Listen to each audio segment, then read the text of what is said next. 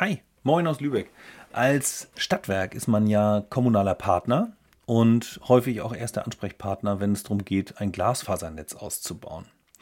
Und je nach Betreibermodell leistet das Stadtwerk, also ihr, neben der Planung und dem Bau des Netzes am Ende auch den Betrieb und die Bereitstellung von den Diensten, die darüber laufen. Und dabei ist wichtig, Strategie, Marketing und schlanke Prozesse irgendwie treffsicher aufeinander zu kriegen, denn am Ende ist das der Erfolgsgarant und sorgt für zufriedene Kunden.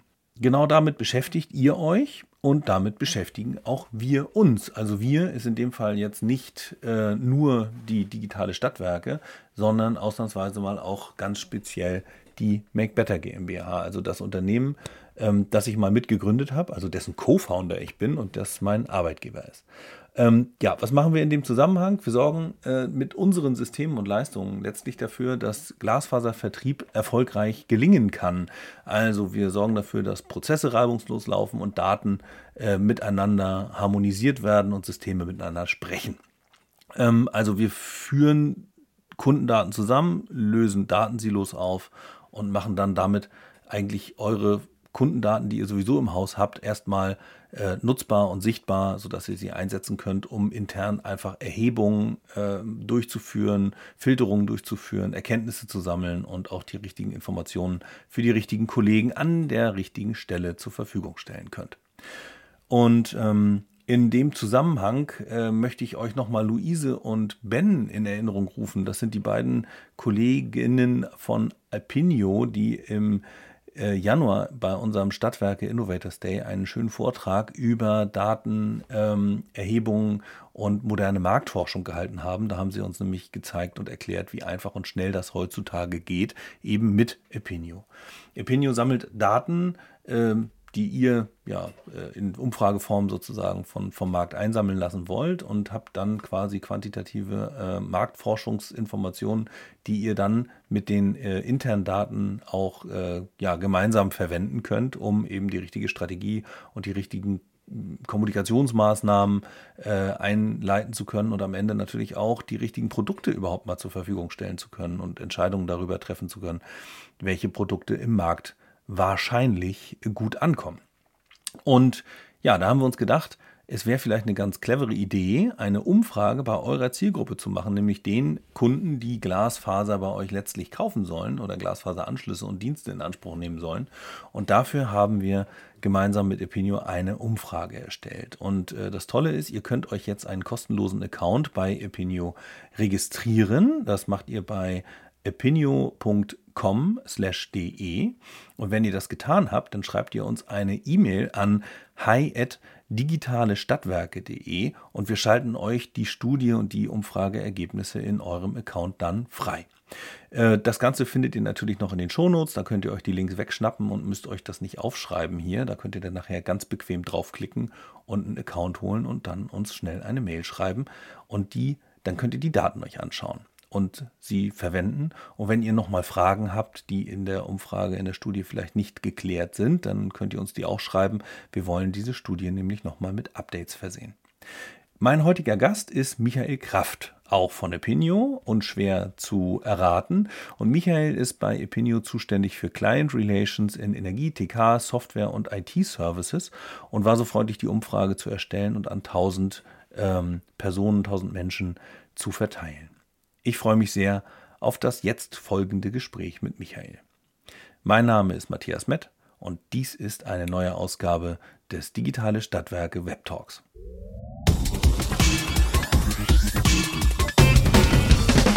Ja, ich springe mal rüber zu Michael. Hallo Michael, schön, dass du da bist und Zeit für uns hast. Moin. Moin, danke, dass ich da sein darf. Prima. Vielleicht einfach als anfangs obligatorische Frage, habe ich jetzt im Vorgespräch gar nicht angekündigt, aber wie bist du zu Appinio gekommen? Was ist sozusagen dein Antrieb und was bringt dich morgens aus dem Bett? Ja, also wie ich auf Appinio aufmerksam geworden bin, ist es tatsächlich auch ganz lustig über einen Podcast, also von daher nicht so ganz abwegig jetzt von hier aus. Cool. Habe dann damals das erste Mal über Appinio gehört und mir dann ganz viel dazu durchgelesen, angehört und so weiter und war dann gerade sowieso in der Phase dabei, mir was Neues zu suchen, weil ich vorher bei einem der Big Four gearbeitet habe, da auch schon Energieunternehmen betreut habe und fand dann einfach das ganze Thema zu verstehen, wie ticken Konsumenten, wie kann man Leute besser verstehen und das am Ende auch nutzen in einem Business-Kontext, um bessere Entscheidungen zu treffen. Das fand ich unglaublich spannend. Und dann noch dazu noch die Zusammenarbeit mit so vielen spannenden Leuten, das hat mich dann am Ende so sehr gereizt, dass ich mich dafür entschieden habe, zu Appinio zu gehen. Jo, cool. Prima. Und wir haben was ganz Spannendes gemacht, nämlich, oder beziehungsweise eigentlich hast du das gemacht, nämlich eine Umfrage zum Thema Glasfaser, DSL, Internetgeschwindigkeit, Internetnutzung und so. Wir haben uns vorher Gedanken darüber gemacht, was könnte euch interessieren als Unternehmen, die Glasfasernetze ausbauen und die am Ende auch Glasfaserprodukte, Internetprodukte anbieten wollen, TK-Produkte anbieten wollen. Was sind für euch spannende Fragen, die euch in euren Produktentscheidungen und in euren Ausbauplänen irgendwie voranbringen und auch in dem, im Verständnis der Kunden letzten Endes. Solltet ihr, also das hat ja Alex keinen Anspruch auf Vollständigkeit, aber das schon mal so vorweg gesagt, wenn ihr die Studie sehen wollt, das sind insgesamt, was waren es, glaube ich, Michael, 16 Fragen, ne? Genau. 16 Fragen, die hervorragend aufbereitet sind in dem Appinio-System, und ihr könnt euch kostenlos einen Account schnappen bei Appinio, und diese Studie, die wird euch dann der Michael in euren Account reinlegen. Das heißt, das kostet überhaupt gar kein Geld, sondern ihr könnt euch einfach einen Account schnappen, dann geht ihr zu Michael vielleicht über LinkedIn, da kann ich gleich in die Shownotes noch eintragen, wie man dort Michael findet, und dann sprecht ihr ihn an und sagt, legt mir doch bitte die Studie in meinen Account, und schwupp habt ihr das. Und im Laufe der Zeit, also wir haben schon gesagt, wir werden die Fragen vielleicht nochmal wiederholen, so in einem halben Jahr, um dann zu gucken, wie hat sich da unter Umständen etwas verändert. Und wenn ihr zwischendurch noch Fragen habt, dann stellt uns die bitte gerne. Also schreibt uns einfach an. Hier in YouTube ist ja das Video auch, da könnt ihr die Fragen reintragen. Ihr könnt die aber auch gerne direkt an Michael oder mich in LinkedIn stellen. Und wir werden dann zusehen, dass wir diese Fragen vielleicht nochmal gesammelt in einer neuen Umfrage abbilden. Und ja, genau. Und jetzt würde ich einfach einsteigen in diese Studie. Und fangen wir doch einfach mal an. Was für eine Gruppe hast du denn sinnvollerweise gewählt dafür, dass diese Fragen gestellt werden können? Oder wem hast du diese Fragen gestellt? Genau, also wir haben national repräsentativ befragt, und zwar insgesamt 1000 Leute. Das bedeutet, wir stellen die Fragen so, dass am Ende ein Bild rauskommt, was auf die Gesamtbevölkerung übertragbar ist. Also wir können jetzt mit allen Ergebnissen, die wir gleich präsentieren, behaupten, und das ist ja das Tolle an quantitativer Marktforschung und der Statistik, die dahinter liegt, dass wir die deutsche Bevölkerung kennen und wissen, was sie will, weil wir die Leute da befragt haben. Okay, also wir haben die klassische auf dem Kopf stehende Pyramide, die ich auch gerade vor Augen habe hier. Insgesamt 1000 Menschen, oder genauer gesagt 1001 Personen haben die Umfrage ausgefüllt. Das waren 501 Mann und 500 Frauen, die teilgenommen haben. Genau, und da die erste Frage, also springen wir doch einfach mal da rein, die vielleicht noch einigermaßen vorhersehbar beantwortet ist, war die Frage nach dem Anbieter, bei dem der oder die Fragenbeantworterin sozusagen aktuell einen Internetanschluss hat. Also Trommelwirbel, ganz große Überraschung. Wer war das? Genau, also wirklich vollkommen erwartet, Vodafone und Telekom, die da ganz vorne sind, und zwar ziemlich gleich auf, beide mit ungefähr einem Drittel, also beide mit 33% gerundet. Das heißt, das war tatsächlich sehr erwartbar.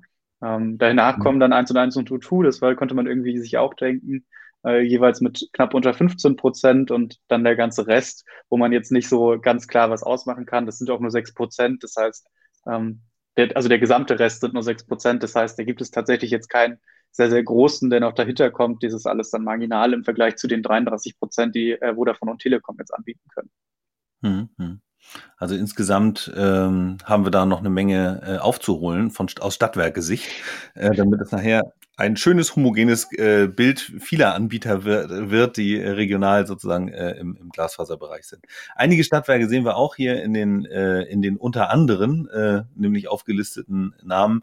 Wir haben gesehen jetzt irgendwie Wilhelm Tell, das ist ein Norderstädter Norderstädter Netz sozusagen, und ich habe auch die VS Media gesehen, die Vereinigten Stadtwerke aus Mölln-Ratzeburg und Bad Oldesloe ist es, glaube ich, die tatsächlich da schon mal so sichtbar waren. Ansonsten gibt's hier noch einen Anbieter, da steht nur Stadtwerke, hat wohl jemand einfach eingetragen. Ich bin bei den Stadtwerken. Okay, bei welchen wissen wir nicht. Gut, also 1/3 jeweils der Markt aufgeteilt, Telekom und Vodafone. Das entspricht auch dem, was man anderswo liegt, und 1&1 und O2 teilen sich dann das dritte Drittel, nahezu jedenfalls, und der Rest verteilt sich auf andere.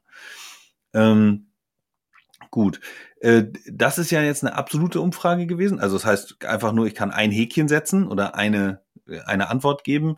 Die nächste Frage ist der sogenannte Net Promoter Score. Das kennt man auch, oder das kennt ihr sicherlich auch, wenn ihr irgendwo eingekauft habt, dann gibt's häufig im Anschluss eine Bewertungs-E-Mail, wo nochmal gefragt wird, wie zufrieden warst du, beziehungsweise würdest du unseren Service weiterempfehlen, und dann kann man von 1 bis 10 wählen, von 1, also gar nicht weiterempfehlen, bis 10, ja, vollständig weiterempfehlen.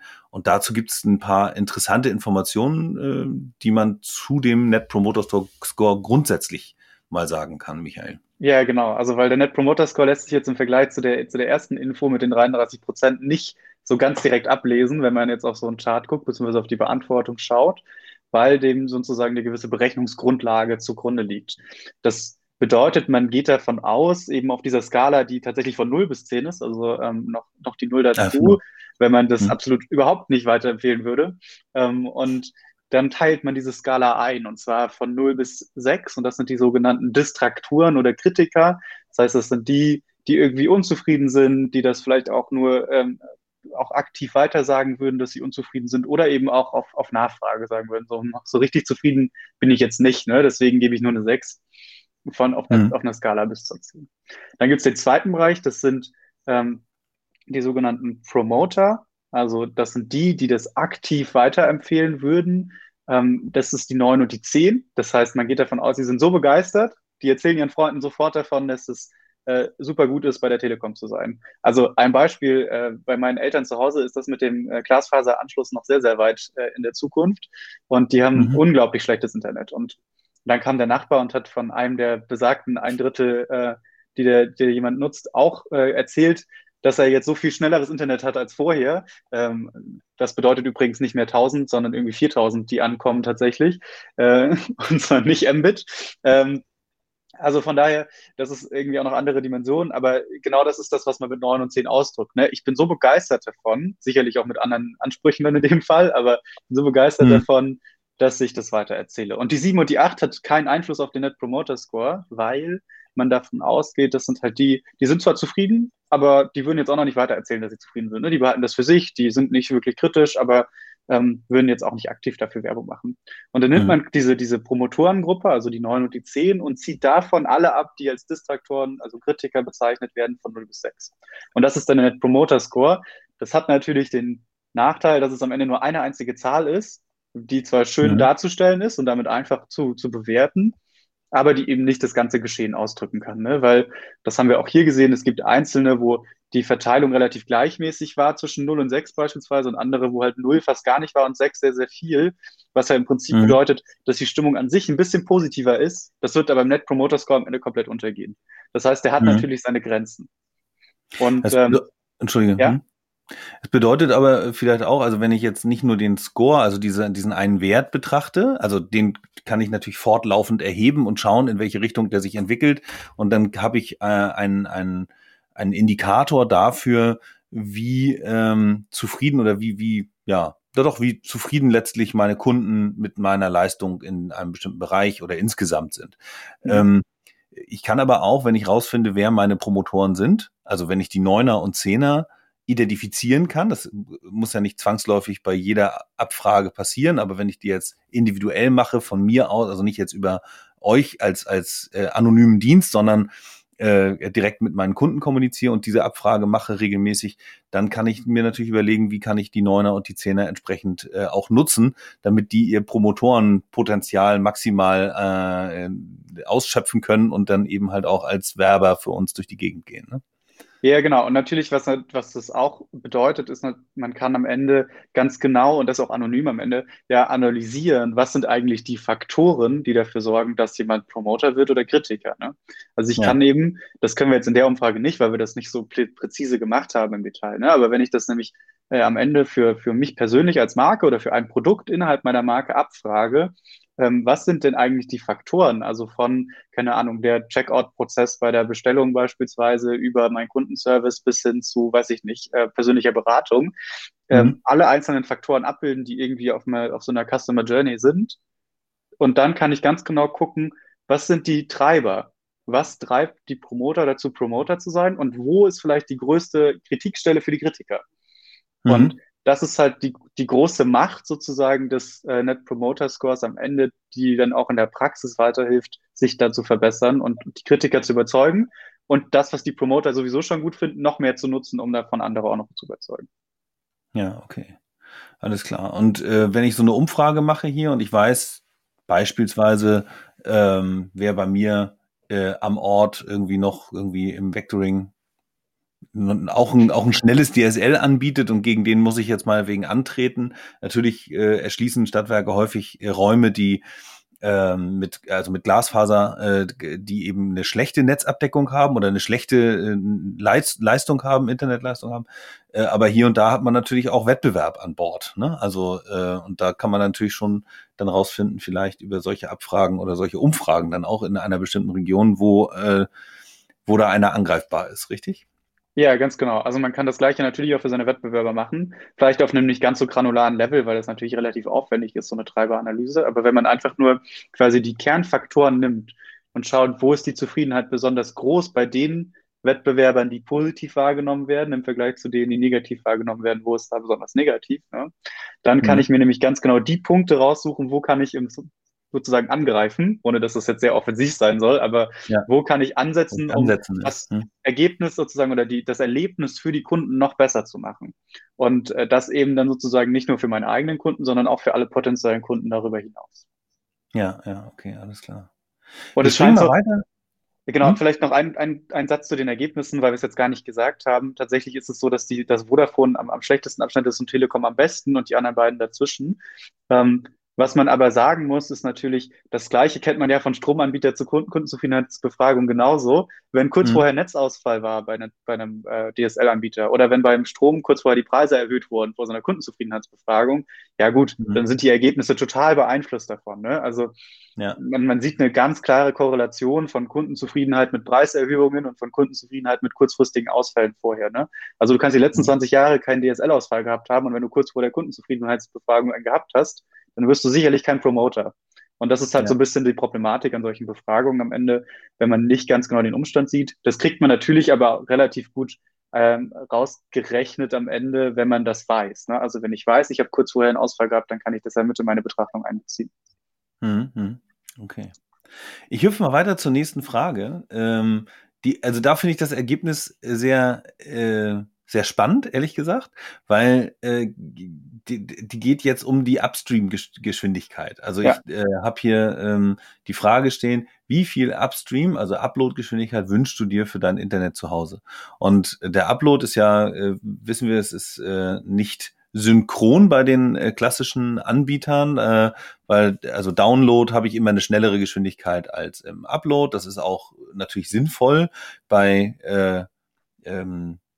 reglementierten Netzen, die eben nicht so sehr schnell sein können, wie eben das Kupfernetz.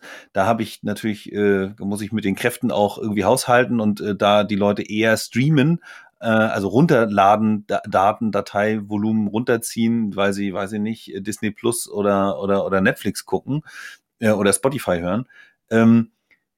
Das ist halt die höhere Wahrscheinlichkeit, als dass die Daten hochladen. So. Und ich habe...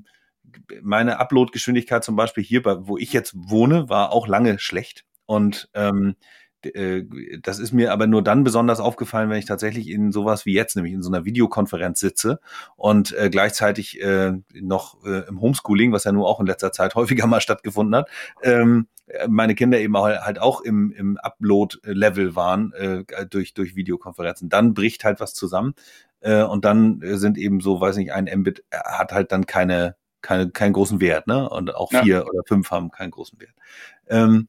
Das Ergebnis hier zeigt aber die Antwort 5, die wollten, also 1000 Mbit, das war der Gewinner jetzt hier, um das mal vorwegzunehmen. 1000 Mbit Upload-Geschwindigkeit wollen also fast 27% der Befragten. Ist spannend, finde ich. Ja, da muss man natürlich ein bisschen sagen, wenn man Leute fragt, wie viel Geschwindigkeit wünschst du dir, dann ist das so ein bisschen wie, als würde ich sie fragen, wie günstig willst du denn den Strom haben? Am besten umsonst, ne? Und am liebsten das Höchste, was geht an Geschwindigkeit. Das heißt, diese Antworten würde ich nicht 100%ig überbewerten. Was nämlich auch interessant ist im gleichen Zuge, ist ja, dass mehr Leute gesagt haben, sie würden sich 50 Mbit wünschen als 100 Mbit. Das heißt, es gibt ja eine relativ klare, also man sieht ja relativ deutlich, dass es keine Tendenz dazu gibt, also keine klare Korrelation in Richtung, ich will unbedingt umso schneller, umso besser, sondern es ist so ein bisschen so, es gibt die Gruppe von Leuten, die sagen, hey, Hauptsache es funktioniert, ne? So 50 Mbit, das wird für die meisten völlig ausreichen, sind wir mal ehrlich, also für 95% der Anwendungsfälle wahrscheinlich. Ja, genau. Und die sagen so, ich bin zufrieden damit. Und dann gibt es die Gruppe, die sagt, naja, umso schneller, umso besser. Und da sieht man auch, wenn man reingeht, und das ist übrigens auch das Tolle an dem Dashboard, wenn man sich die Umfrage darin anschaut, kann man direkt reingehen und sagen, ich möchte jetzt mal schauen, wie sieht es denn in den Altersgruppen aus? Und dann sehe ich nämlich genau, dass diese Gruppen sich relativ gut aufteilen, nämlich in umso älter, umso mehr bin ich zufrieden mit dem, was man bekommt, solange es funktioniert. Und umso jünger ich bin, umso schneller soll es am besten sein. Und das kennt man ja aus seinem Umfeld wahrscheinlich auch, wenn man sich so ein bisschen umhört, dann ist das ja immer ein ganz ähnliches Bild. Also das ist jetzt wenig überraschend am Ende. Ja. Aber dass sich das so aufteilt, das ist schon auf jeden Fall interessant anzuschauen. Ja. Ja, ich finde es halt tatsächlich auch, also ich fand es halt überraschend, dass viele sagen, oh, ich muss jetzt richtig viel hochladen, ne? Und das spricht natürlich schon dafür, dass da vielleicht auch einfach nicht das Verständnis unbedingt da vorliegt, wie viel man wirklich braucht im Alltag, so. Ich finde, es gibt eine nette Korrelation zur Reichweitendiskussion bei Elektrofahrzeugen im Übrigen. Ist auch ganz spannend. Durchschnitt fährt jeder, weiß nicht, glaube ich, nicht mal 40 Kilometer am Tag, aber alle sagen eine Reichweite von, also unter 600 Kilometern macht überhaupt gar keinen Sinn. Aber gut, anderes Thema. Absolut. Das ist, ich glaube, sogar über 60% der Autos fahren nie über 40 Kilometer, ne? Irgendwie so ist sogar die Statistik. Also, das ist ja total absurd, warum man sich dann über 700, 800 Kilometer Reichweiten diskutiert. Ja, genau. Das ist so der klassische Außendienstler-Einsatz, ne? So, Diesel voll und dann direkt von hier bis Mailand. Ohne Stress. Nee, gut. Also, das ist ganz interessant. Aber es gibt eben schon noch, finde ich, eine Tendenz, wenn ich jetzt Produkte gestalten möchte und ich habe ja im Glasfaserbereich die Möglichkeit, auch synchrone Leitungen anzubieten, wo ich dann irgendwie sagen kann, okay, 1 Gigabit up und down biete ich dir an, kostet halt irgendwie auch ein paar Taler mehr dann, aber es gibt vielleicht eine Zielgruppe, bei der ich rausfinden kann, die haben halt ernsthaft auch den Bedarf. Da kann ich das auch vielleicht durch eine Verfeinerung der Umfrage nochmal konkretisieren, wer ist das, gibt es die vielleicht in meinem Einzugsgebiet, in meiner Gemeinde, in meinen Regionen irgendwie, dass sich das Angebot eines solchen Produktes auch lohnt. Denn man kann ja beliebig viele Abstufungen an Geschwindigkeiten anbieten. Wie sinnvoll das ist eine andere Frage. Und jedes Produkt will gehandelt werden und am Ende auch abgerechnet werden. Und ich glaube, das wäre insofern eine Umfrage, die da vielleicht, oder eine Fragestellung, die vielleicht ganz interessant wäre. Ja, auf jeden Fall. Also da gibt es auch ganz, ganz spannende Methoden für, um das dann zu befragen, weil genau das ist ja das Problem, wenn ich frage, was wünschst du dir, dann kommt immer am besten schneller, am besten günstiger raus. Und das ist natürlich jetzt aber nicht unbedingt realitätsnah oder praxisrelevant, ne? Weil am Ende, klar, wollen die Leute immer am besten das Schnellste, was geht. Aber natürlich ist da jetzt auch nicht der Preis einbezogen zum Beispiel. Ne? Wenn ich die Frage genauso stellen würde, würdest du lieber 50 Mbit für 10 Euro oder 1000 für 50 Euro, dann würde wahrscheinlich deutlich mehr zu den 50 Mbit gehen. Und so kann man das eben über andere Methoden, beispielsweise, ich erwähne es jetzt nur, ohne dass ich es jetzt genauer erkläre, das Kano-Modell, dann eben schauen, welches Produktfeature, in dem Fall ja Geschwindigkeit, zahlt denn am meisten auf das Produkt ein, auf die Kundenzufriedenheit. Und so kann ich mir auch für einen DSL-Vertrag am Ende anschauen, was ist denn das Entscheidende? Ist es vielleicht der günstige Preis? Ist es die Kombination aus Preis und Geschwindigkeit? Ist es die Vertragslaufzeit oder vielleicht doch eher die Verfügbarkeit, mit der ich am Ende mich differenzieren kann? Und so kann man dann am Ende ganz genau schauen und dann auch Upload- und Download-Geschwindigkeit noch ein bisschen besser gegenüberstellen. Wie wichtig ist das den Leuten eigentlich? Und was ist vielleicht auch wichtiger? Und verstehen die das im Zweifel? Also ich meine, man kann ja auch sehen, fast 20%, und zwar sowohl bei Upload als auch Download, sagen, weiß ich nicht so genau. Das zeigt ja eindeutig so, die Leute beschäftigen sich gar nicht so viel damit. Die wissen das nicht so genau. Wie viel brauche ich jetzt eigentlich? Und Vielleicht, wenn die Frage, wie viel hast du zu Hause gestellt hätte, dann würden wahrscheinlich noch mehr Leute sagen, weiß ich nicht. Ja.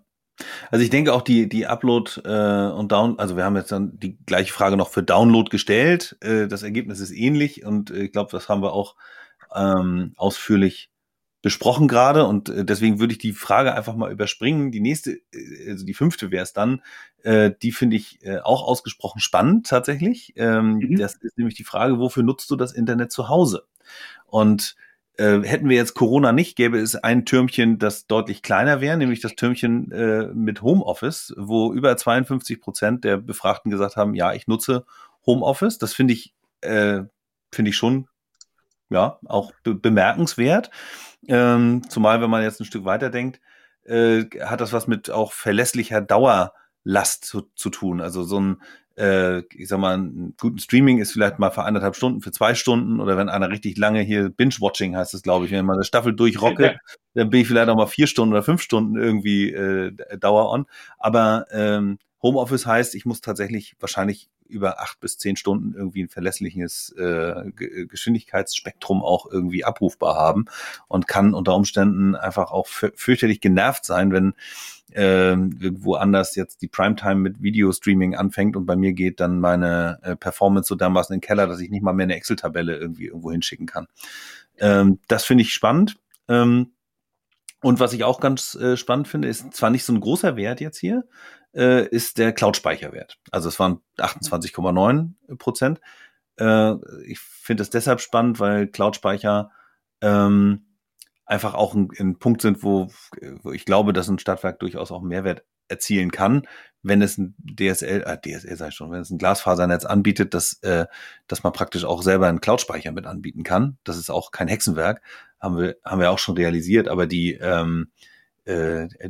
Nutzung von 28% nutzen einen Cloud-Speicher, aber nur 14% nutzen das Stadtwerke-Portal. Das ist halt auch noch eine spannende Zahl da drin. Also die 3 wollte ich mal einmal so hervorheben, um da vielleicht nochmal so was zum Nachdenken für ein Stadtwerk irgendwie aufzuwerfen. Obwohl ich da jetzt nochmal, um das ganz kurz vielleicht einzuordnen, sagen würde, 14% das Stadtwerke-Portal zu nutzen, ist schon relativ viel, wenn man sich dazu anschaut, dass 19% Versicherungsportale nur nutzen. Nur, ne? Also, wenn man das mal in Verhältnis sieht, dann ist das gar nicht so wenig. Also ich hätte ehrlich gesagt mit ein bisschen weniger gerechnet, als es jetzt ist. Das heißt, man muss ja nochmal dazu sagen, irgendwie, keine Ahnung, vielleicht 50%, das sagen so andere Umfragen, der Leute sind ungefähr Kunden bei Stadtwerken, ne? Das ist jetzt auf Stromtarife bezogen, aber sagen wir mal 50% auch im Allgemeinen ungefähr. Ja. Und dann nutzen 50% nutzen dann quasi, diese 14 kommen ja von den 50. Ne? Und das, wenn man das dann nochmal ganz kurz durchdenkt, dann ist das schon eine relativ große Zahl im Vergleich zu Versicherungsportalen mit 19%. Ja. Entsprechend, ich glaube, das ist schon ganz spannend zu sehen. Und was übrigens auch spannend ist, ist in dem Fall, sich mal die Altersverteilung anzuschauen, weil es gibt nämlich tatsächlich nur 2 Dinge, wo mit zunehmendem Alter die Nutzung steigt im Vergleich zu einem anderen, wo sie mit zunehmendem Alter fällt. Das sieht man relativ klar.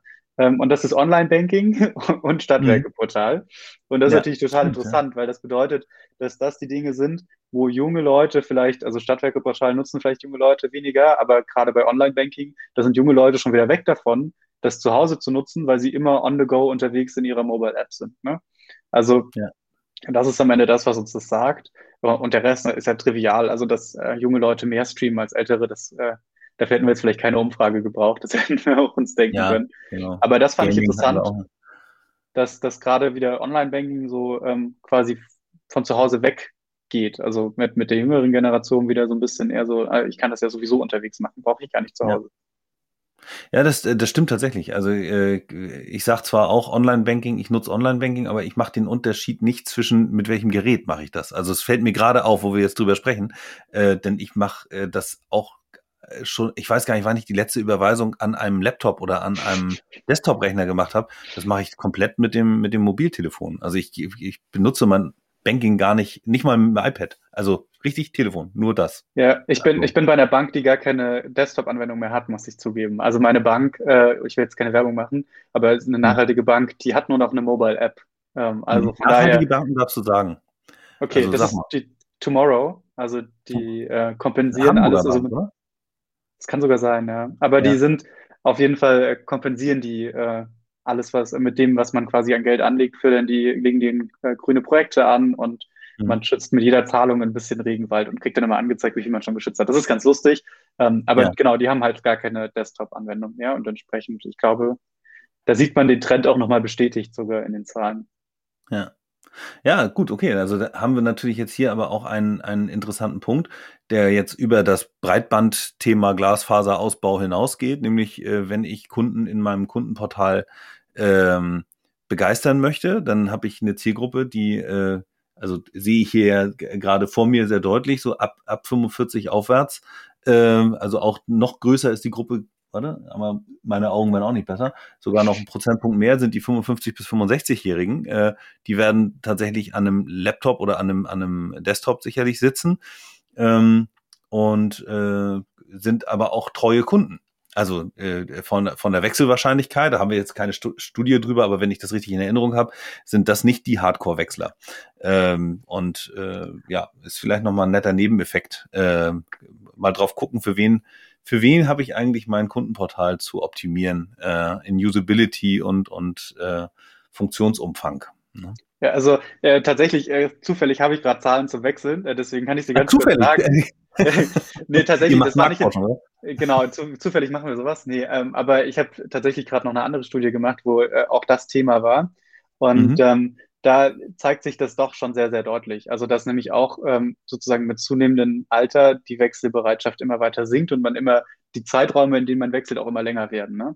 Also wenn man sich das anschaut, wenn man fragt, die Leute, wo der Wechsel länger als 2 Jahre her ist, wenn man sich die anschaut, dann sind das bei den 18- bis 24-Jährigen nur 17%, bei den 55- bis 65-Jährigen 35% der Leute, wo es länger als 2 Jahre her ist, dass sie gewechselt haben. Ne? Und auch bei denen noch nie gewechselt. Über 20% der Leute, die über 35 sind, haben noch nie gewechselt. Wow. Und das ist natürlich total spannend. Ne? Ich meine, das gibt natürlich immer noch ein bisschen Spielraum dahinter. Ne? Übernehmen die einfach immer das, was schon da ist, oder bleiben die immer in der Grundversorgung? Aber ja, das ist schon eine relativ große Zahl. Und das sinkt halt rapide ab. Bei 18 bis 24 sind das nur 10%. Und davon sind wahrscheinlich noch ein paar, die noch bei Mutti und Papi wohnen, die deswegen noch nie gewechselt haben. Ne? Also von daher muss man das ja schon im Verhältnis, ist das schon ein deutlicher Unterschied. Ja, das ist spannend. Also insofern, ihr seht, ne, also solche Umfragen können einem schon auch mal die ein oder andere Frage lösen. Ne? Also wenn man jetzt irgendwie im Zweifel ist, an wen will ich jetzt irgendwie in meinem Kampagnenmanagement eine bestimmte Botschaft senden und wen kann ich da richtig erreichen? Ja, also kann man nutzen. Ist ja jetzt auch gar nicht weiter schwierig und was ich ja sehr schön finde, ich hatte das beim SIT auch einmal erwähnt. Wir haben selbst ja mit euch mal eine Umfrage gemacht und ich war ganz, ganz angetan, wie schnell das tatsächlich ging. Also wir haben uns ein paar Fragen überlegt und haben uns ja auch nochmal beraten lassen von euch. Also ihr lasst einen ja auch nicht alleine, wenn man da so als Newbie reinkommt.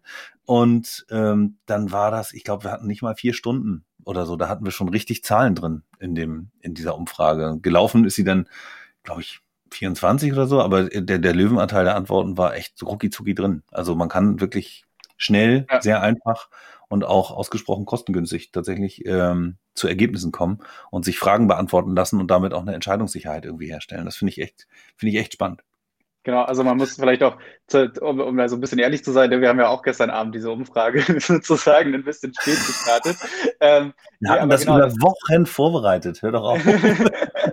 Nein, also die Daten sind ja, das kann man auch nochmal erwähnen, weil wir es am Anfang gar nicht gesagt haben, von gestern. Also die Daten sind total frisch. Das ist natürlich insbesondere in Corona-Zeiten wichtig, weil sich sowas auch immer mal wieder ändern kann, gerade Homeoffice oder so, wenn nächste Woche die Erleichterungen kommen, vielleicht ist es dann schon wieder eine andere Zahl. Und entsprechend ist das natürlich schon wichtig. Also Daten von gestern und tatsächlich gestern Abend relativ spät gestartet und auch trotzdem innerhalb von ein paar Stunden durchgelaufen. Und heute Morgen können wir darüber sprechen. Also das zeigt, glaube ich, die Geschwindigkeit relativ eindrücklich auch an dem Beispiel. Ja. Und mir fallen so viele Fragen ein, die rund um Stadtwerke sicherlich noch einen interessanten Punkt ausmachen, wo Anwendungen, Nutzen, Kommunikation zum Kunden wo noch viele Lücken bestehen und Produkte gefunden werden müssen, und man sich aktuell eben häufig in technischen Lösungsprozessen befindet, Stichwort LoRaWAN zum Beispiel, die gute Potenziale haben, tolle Erkenntnisse liefern, wo aber am Ende irgendwie auch etwas Richtung Kunden kommuniziert, wo ist ein Nutzen, wie kriege ich den tatsächlich irgendwie transportiert, wie kann ich da draußen ein Produkt machen. All so eine Sachen sind häufig noch ungeklärt. Und ich glaube, Kundenmeinung abholen hilft an der einen oder anderen Stelle. Vielleicht auch nicht immer, aber auf jeden Fall an der anderen Stelle. Ja, auf jeden Fall. Und da ist natürlich auch super viel Potenzial für individuelle Fragen am Ende, ne? Also ich meine, ist natürlich was anderes, ob man jetzt so allgemein wie wir gerade das Konsumentenverhalten im Generellen in Bezug auf Internet zu Hause befragt oder ob ich sage, ich habe hier meine ganz konkrete Lösung für das Problem, das möchte ich anbieten, wollen das die Leute, brauchen die das und ist das das, was sie sich vorgestellt haben? Und das ist dann natürlich nochmal so ein bisschen detaillierter am Ende, wo man ganz genau reinleuchten kann, was kann ich verbessern, womit kann ich mich vielleicht von anderen differenzieren und womit am Ende auch kommunizieren, damit dann meine USPs und meine eigenen sozusagen die Sachen, die ich von dem Vordergrund stellen will, als Werte dann auch tatsächlich am besten rüberkommen. Ja. Ich habe die nächste Frage, da gibt es eigentlich nur eine Zahl, die ich ganz erwähnenswert finde. Alle anderen finde ich jetzt wenig überraschend tatsächlich, außer du sagst mir jetzt gleich noch was anderes.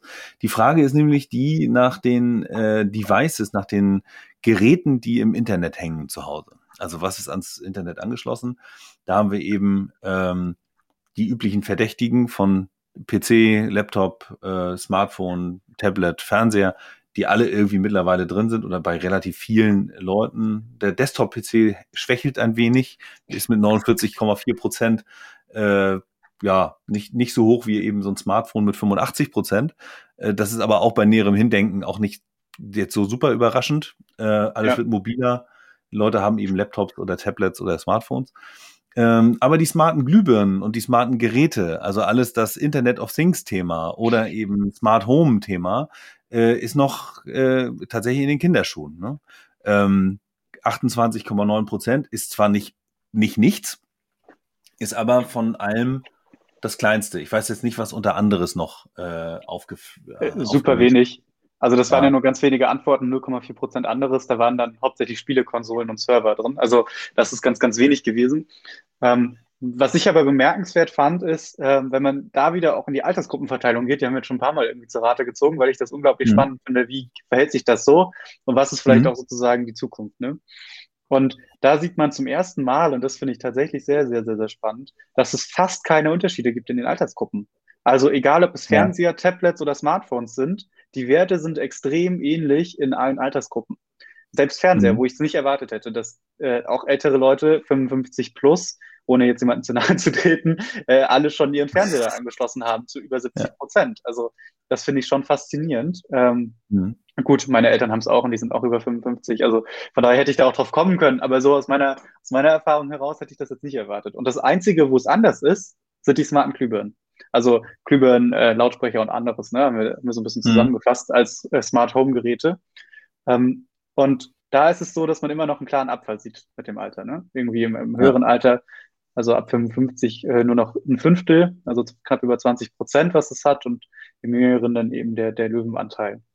Und das ist natürlich interessant, ne? Dass quasi bei diesen ganzen etablierten Geräten auch das bis in die ältere Altersgruppe schon sehr erschlossen ist und nur bei diesen Smart-Home-Geräten noch die Älteren so ein bisschen hinterherhängen. Und dann gibt es natürlich eine ganz klare Korrelation, die sieht man, wenn man mal sich das Haushaltseinkommen anschaut, was man auch im Dashboard später mit anschauen kann. Da gibt es eine ganz klare Korrelation dazu. Also umso mehr ich verdiene, umso mehr habe ich auch im Internet angeschlossen. Das klingt trivial, aber ist natürlich irgendwie trotzdem noch ganz interessant, dass sozusagen ein Fernseher mit Internetanschluss tatsächlich immer noch was ist, was man sich erstmal leisten können muss, ne? Mhm.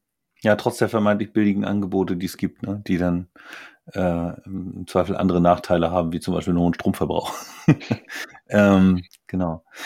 Ich hatte hier auch nochmal drauf geklickt, auf die Geschlechterverteilung, um einfach mal zu gucken, weil das ist ja, diese Geräte sind ja immer so ein Spielkind-Thema, ne? Also da sieht man auch, Fernseher sind einigermaßen gleich auf, aber bei den smarten Geräten, da sieht man dann schon, dass der Junge irgendwie das Spielkind ist, ne? In der Familie. So. Absolut. Da wird rumprobiert und also ohne jetzt irgendwelche Vorurteile sozusagen zu schüren, aber ich kenne das von mir zu Hause auch. Also der eine spielt und der andere ärgert sich drüber, dass der eine gespielt hat und wieder sich die Frage stellt, wieso geht das Licht im Flur nicht? Ja, du musst jetzt mit dem Kopf wackeln, damit das geht. Ja, und das ist ja, das finde ich spannend, das ist ja auch altersunabhängig, ne? Das sehe ich bei meinen Eltern, wo das auch so ist, dass mein Vater der ist, der die smarten Lautsprecher anschafft und nicht meine Mutter. Und das sehe ich bei allen Freunden, wo das auch genauso ist. Also ich glaube, dass das relativ generationenübergreifend so, dass dann doch eher noch ein bisschen die Männer da dahinter stehen, hinter diesen smarten Spielzeugen, wenn man sie so nennen möchte, weil oft sind es das ja am Ende noch, ne? Ja, das stimmt. Ja. Es gibt ein paar schlaue Anwendungen, die auch im Nachhaltigkeitskontext Sinn ergeben, wie, weiß ich nicht, Thermostate oder so in Zusammenspiel mit Sensoren an Fenstern, damit man dann eben einfach nicht für draußen heizt. Das sind ganz spannende Geschichten, aber häufig ist so diese Beleuchtungsgeschichte à la, weiß ich nicht, unterschiedliche Farben zu unterschiedlichen Ambiente-Momenten, das ist natürlich Spielkram. Ja. Absolut. Aber gibt jetzt ja gerade von einem relativ bekannten Anbieter für solche, für die will ich jetzt aber wirklich keine Werbung machen, auch das nette Spielzeug, dass man das quasi mit dem Fernsehbild synchronisieren kann. Ne? Und sowas ist halt am Ende wirklich eher Spielerei als wirklich sinnvolle Sache, ne? Aber es ist natürlich ganz lustig. Gebe ich auch zu, finde ich auch reizvoll. Du weißt ja, wie Gamification funktioniert. Ich glaube, bei euch ist es ja, wenn ihr die Umfragen macht, dann werden ja die Umfragen auf die Appinio-App gespielt, in die Community, die dann die Fragen beantwortet. Und da habt ihr natürlich auch eine Menge Gamification eingebaut und Spielzeug, Social-Media-Aspekte und so weiter. Also Spielen hilft auch Geräten und Technologien irgendwie ihren Markt zu erschließen irgendwie, ne? Ja, absolut. Das erhöht halt total das Involvement, ne? Also man fühlt sich dem viel zugehöriger, man ist viel aktiver, man nimmt viel bewusster daran teil am Ende, ne? Und das ist genau das, was wir ja brauchen für Marktforschung. Wir wollen ja, dass die Leute sich ganz bewusst Zeit nehmen und ganz tief sich da reinversetzen in das, was wir sie fragen.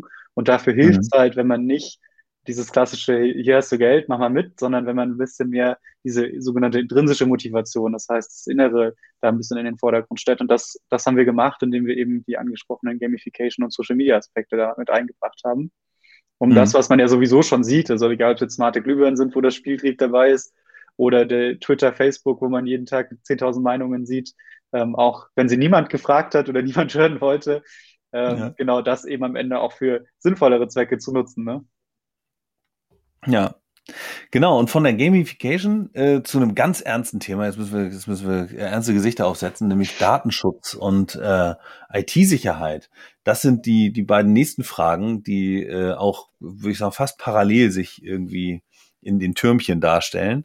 Nämlich, wie wichtig ist das Thema IT-Sicherheit? Das war die erste Frage. Und wie wichtig ist die strikte Einhaltung der DSGVO? Das ist die zweite Frage. Und ja, wenn man die Leute so direkt drauf stupst mit der Nase auf so eine Frage, dann sind die Antworten doch auch wirklich sehr eindeutig, ne? Also dann Absolut. Sieht man schon den Leuten, das ist einfach echt wichtig. Genau, man nimmt dann immer üblicherweise, das kann ich ja noch ganz kurz erklären, diese Top-2-Boxes heißt das. Also wenn später jemand sich das Dashboard anschaut von euch, dann ist es auch als Standardauswertung daneben.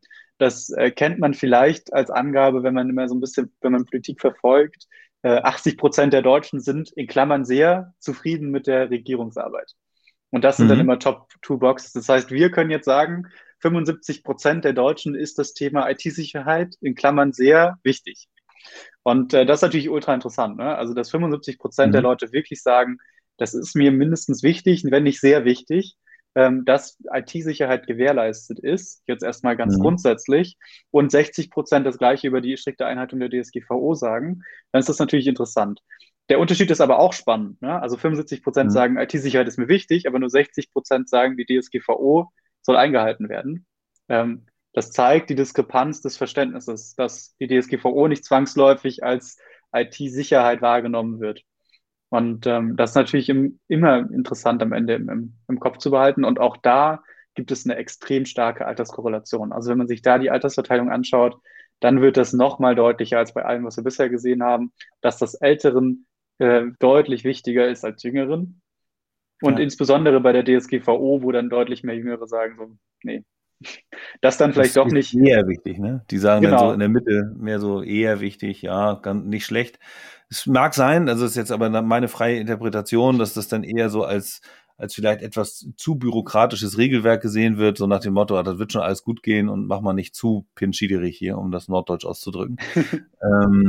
Aber da ja, genau. Also deutlich, ja. Meine auch tatsächlich freie Interpretation wäre da auch zu sagen, naja, das ist die Haltung, das ist schon wichtig, aber es ist nicht richtig umgesetzt. Ne? Also das zeigt mir die Verbindung der beiden Fragen und vor allen Dingen in der jüngeren Generation. Das Thema IT-Sicherheit ist schon irgendwie wichtig, aber wird schon in Deutschland so ein bisschen überbewertet. Ich glaube, das ist so ein bisschen der Tenor, den man ja auch, wenn man sich umhört, so ein bisschen mitbekommt. Und das sieht man da jetzt auch meiner Meinung nach auch an den Zahlen ein bisschen. Ja. Ja gut, aber also so, man muss natürlich auch tiefer einsteigen wollen, um sowohl IT-Sicherheit genauer zu definieren. Das ist ja auch Verfügbarkeit, das ist natürlich auch Sicherheit im Sinne von jetzt nicht nur Datenschutz, sondern auch im Sinne von eben Benutzbarkeit und wie verlässlich ist das ganze Ding. So würde ich das jetzt zumindest mal deuten für mich. Und DSGVO, ja. Da sieht man aber auch, weiß ich nicht, auch wieder eher frei von mir gerade. Viele sind halt Social-Media-mäßig auch so ein bisschen, gehen ja sowieso schon sehr freizügig mit ihren Daten um, muss man auch ehrlich sagen. Also da nehme ich mich ja selbst auch gar nicht aus. Also ich nutze ja auch soziale Netzwerke und auch häufig welche, die nicht unbedingt vom europäischen Festland kommen, um das mal... Gibt es da überhaupt welche? Na gut. Weiß ich nicht. Gute Frage. Ich glaube, bestimmt. Xing fällt mir ein, aber diese irgendwie weiß ich auch nicht. Ich weiß noch nicht, ob man das als Social Media bezeichnen kann und vor allem als relevant, weiß ich auch nicht. Ja, sehr cool. Also DSGVO, IT-Sicherheit, auch da gut, wir haben ja gesagt, die Älteren, wenn man jetzt wieder mal die Verbindung schafft, Ältere nutzen mehr auch das Serviceportal oder Kundenportal bei Stadtwerken, denen sind IT-Sicherheit und DSGVO wichtig. Wir haben auch festgestellt, dass Online-Speicher zum Beispiel, Cloud-Speicher genutzt werden, auch durchaus in der Altersgruppe. Da kann man sicherlich auch Produkte schnüren und Kommunikation machen, die eben genau dort ansetzt, um dann nochmal Kundenbeziehungen zu festigen und im Voranbringen auch von Kontaktpunkten. Clevere Strategien kann man sich da ausdenken, glaube ich. Absolut. Ich würde jetzt einfach mal so ein paar Fragen überspringen und dann mal so ein bisschen vorgreifen sozusagen, weil genau das ist nämlich auch noch später Thema gewesen. Also wie kann man das jetzt nutzen? Und zwar haben wir abgefragt, welche Kompetenzen werden eigentlich Energieunternehmen oder Stadtwerken im Speziellen zugeschrieben? Und da sieht man doch was echt Interessantes, nämlich dass Datenschutz direkt nach Strom- und Gaslieferung die zweitgrößte Kompetenz in diesem Ranking, also unter denen, die wir vorgegeben haben als Items ist. Und das ist ja total interessant. Und das ist auch mit zunehmendem Alter wird man sozusagen noch kompetenter im Bereich Datenschutz wahrgenommen. Und das ist natürlich insofern interessant als genau das, was du gerade gesagt hast. Nämlich in dieser Gruppe gibt es das Bedürfnis nach Datenschutz. Es gibt die Relevanz des Themas, also im Sinne von wir nutzen das auch irgendwo für, nämlich Cloud-Speicher, Stadtwerkeportal, ähnliches. Und es wird sowieso schon eine Kompetenz der Stadtwerken zugeschrieben. Das ist ja quasi eine ideale Kombination, um daraus am Ende was zu machen. Ne? Nämlich in der Kommunikation darauf zu setzen, wir stehen für IT-Sicherheit und wir können euch das richtige Produkt dafür anbieten, für das, was ihr am Ende braucht. Ja. Also insofern wir haben jetzt ja viele von den statistischen Informationen auch behandelt und ich glaube, zusammenfassend lässt sich nicht nur allgemein sagen, wir haben die Möglichkeit, durch konkrete, lokale, regional bezogene Umfragen auch wirklich wichtige Erkenntnisse für die Gestaltung von Produkten, aber auch für die Ausgestaltung von Strategien und Taktiken, wie kann ich im Markt agieren, mit welcher Zielgruppe will ich welche Themen besprechen sozusagen und wen will ich mit welchen Leistungen letzten Endes auch ein Stückchen glücklicher machen und ein bisschen mehr binden an mich. Man kann da hohe Potenziale heben, glaube ich. Und ich glaube auch mit dieser Umfrage, wir haben ja noch ein paar Fragen mehr hier, ne? Also die könnt ihr euch alle in Ruhe auch angucken. Wie gesagt, ihr kriegt, wenn ihr euch einen Appinio-Account schnappt, packt Michael euch die Umfrageergebnisse in eure Accounts rein. Wenn euch die Fragen nicht ausreichen, wenn euch die ein oder andere Frage noch zu einem der Ergebnisse kommt, dann lasst uns das gerne auch hier in LinkedIn diskutieren. Also viele von euch sind da.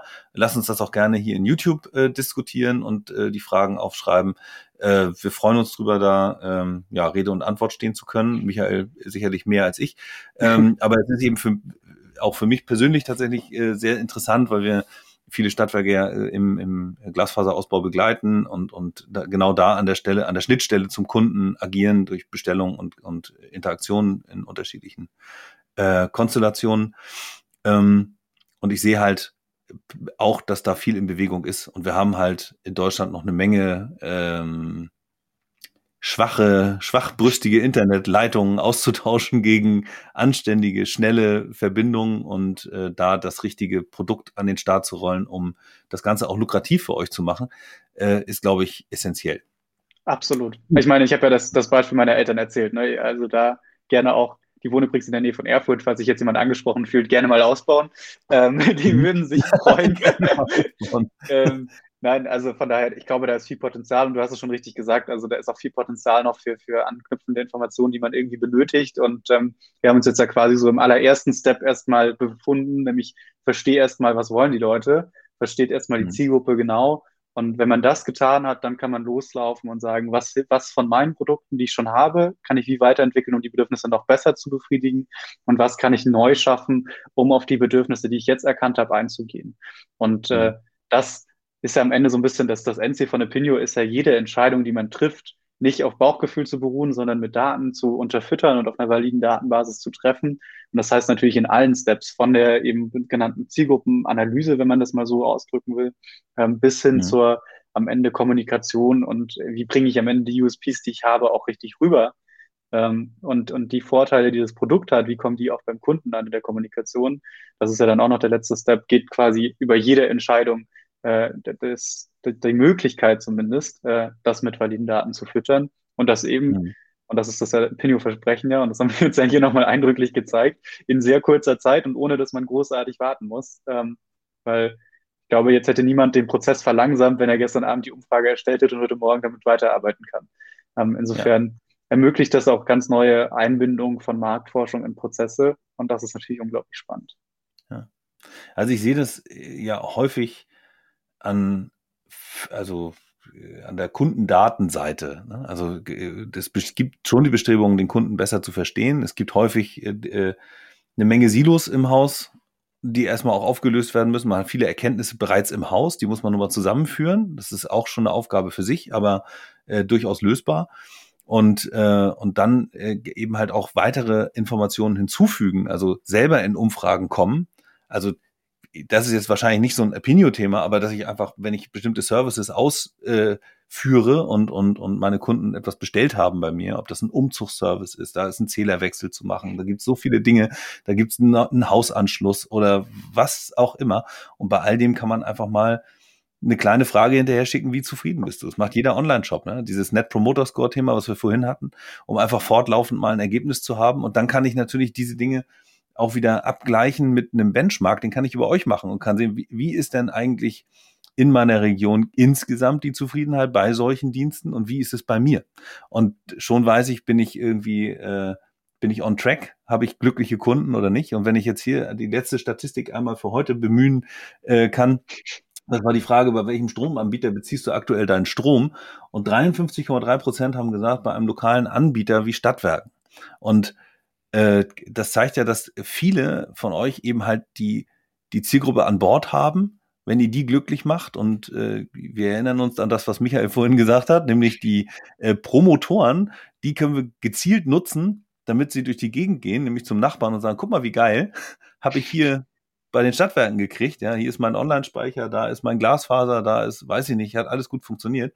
Dann darf man, glaube ich, den Impact, den das aufs Marketing hat, nicht unterschätzen. So, also absolut. Also, aber auch jetzt, ohne dass ich jetzt hier zu viel Werbung machen will, weil das soll keine Werbeveranstaltung sein. Aber auch das, also auch dieses Kundenbefragen danach kann man mit Appinio abbilden. Also auch das machen wir schon für Online-Shops, genau das, was du gesagt hast, nach der Bestellung. Ja, okay. Auf der Bestellung wird das mitgeschickt und hinterher ausgewertet. Und dann kann man das eben genauso interaktiv, wie wir jetzt Altersgruppen verglichen haben, dann später in der Umfrage vergleichen. Allgemein Region oder allgemein Deutschland versus meine eigenen Kunden, die ich befragt habe, und dann eben ganz genau sehen, wo unterscheiden die sich und wo muss ich noch ansetzen. Und eine gute Nachricht, um doch die letzte Statistik nochmal zu bemühen, wie du es so schön gesagt hast gerade, ist, dass die Leute, die schon Kunden sind bei Stadtwerken, das zeigen die Befragungen jetzt hier, die Kompetenzen nochmal deutlich höher einschätzen als die, die es noch nicht sind. Das heißt, offensichtlich wird da auch einiges richtig gemacht von euch und die Leute, die ihr schon als Kunden habt, sind dann sehr zufrieden damit. Ja, prima. Also Michael, dann harren wir mal der Dinge, die da kommen. Ich werde diese Ausgabe so schnell es geht online stellen, weil die Daten sind sehr frisch und nicht, dass die irgendwie noch Staub ansetzen oder so, dann wollen wir ganz das Volk bringen. Ja, ich kann nur einmal nochmal den Appell unterstreichen, also schnappt euch einen Appinio-Account, ich werde das hier auch nochmal ins Video reinschreiben und holt euch da, wie gesagt, diese Statistiken, die Michael jetzt in den letzten 12 Stunden, ja, gerade mal, zusammengetragen hat. Lasst euch die in euren Account reinwerfen, guckt euch das an, werdet schlauer, spielt damit rum und habt vielleicht die ein oder andere Erkenntnis. Und wenn Fragen sind, fragt. Also Michael, hab vielen, vielen Dank für deine Zeit. Danke, dass ich da sein durfte, hat mich sehr gefreut. Und genau, wir bleiben am Ball und aktualisieren, sobald es Sinn ergibt, würde ich sagen. Absolut und immer gerne her mit Fragen, sowohl jetzt zu den jetzigen Daten als auch vielleicht, was sollen wir zukünftig noch machen? Also ich meine, wir wollen ja das, vielleicht noch das ein oder andere Mal machen mit vielleicht noch ein bisschen anderen Themen, also kommt da gerne auf uns zu und wir sind da ganz offen für die Vorschläge. Alles klar. Prima. Vielen Dank. Ich sag Winke, Winke und ihr schnappt euch jetzt einen Appinio-Account. Bis dann. Ciao. Ciao.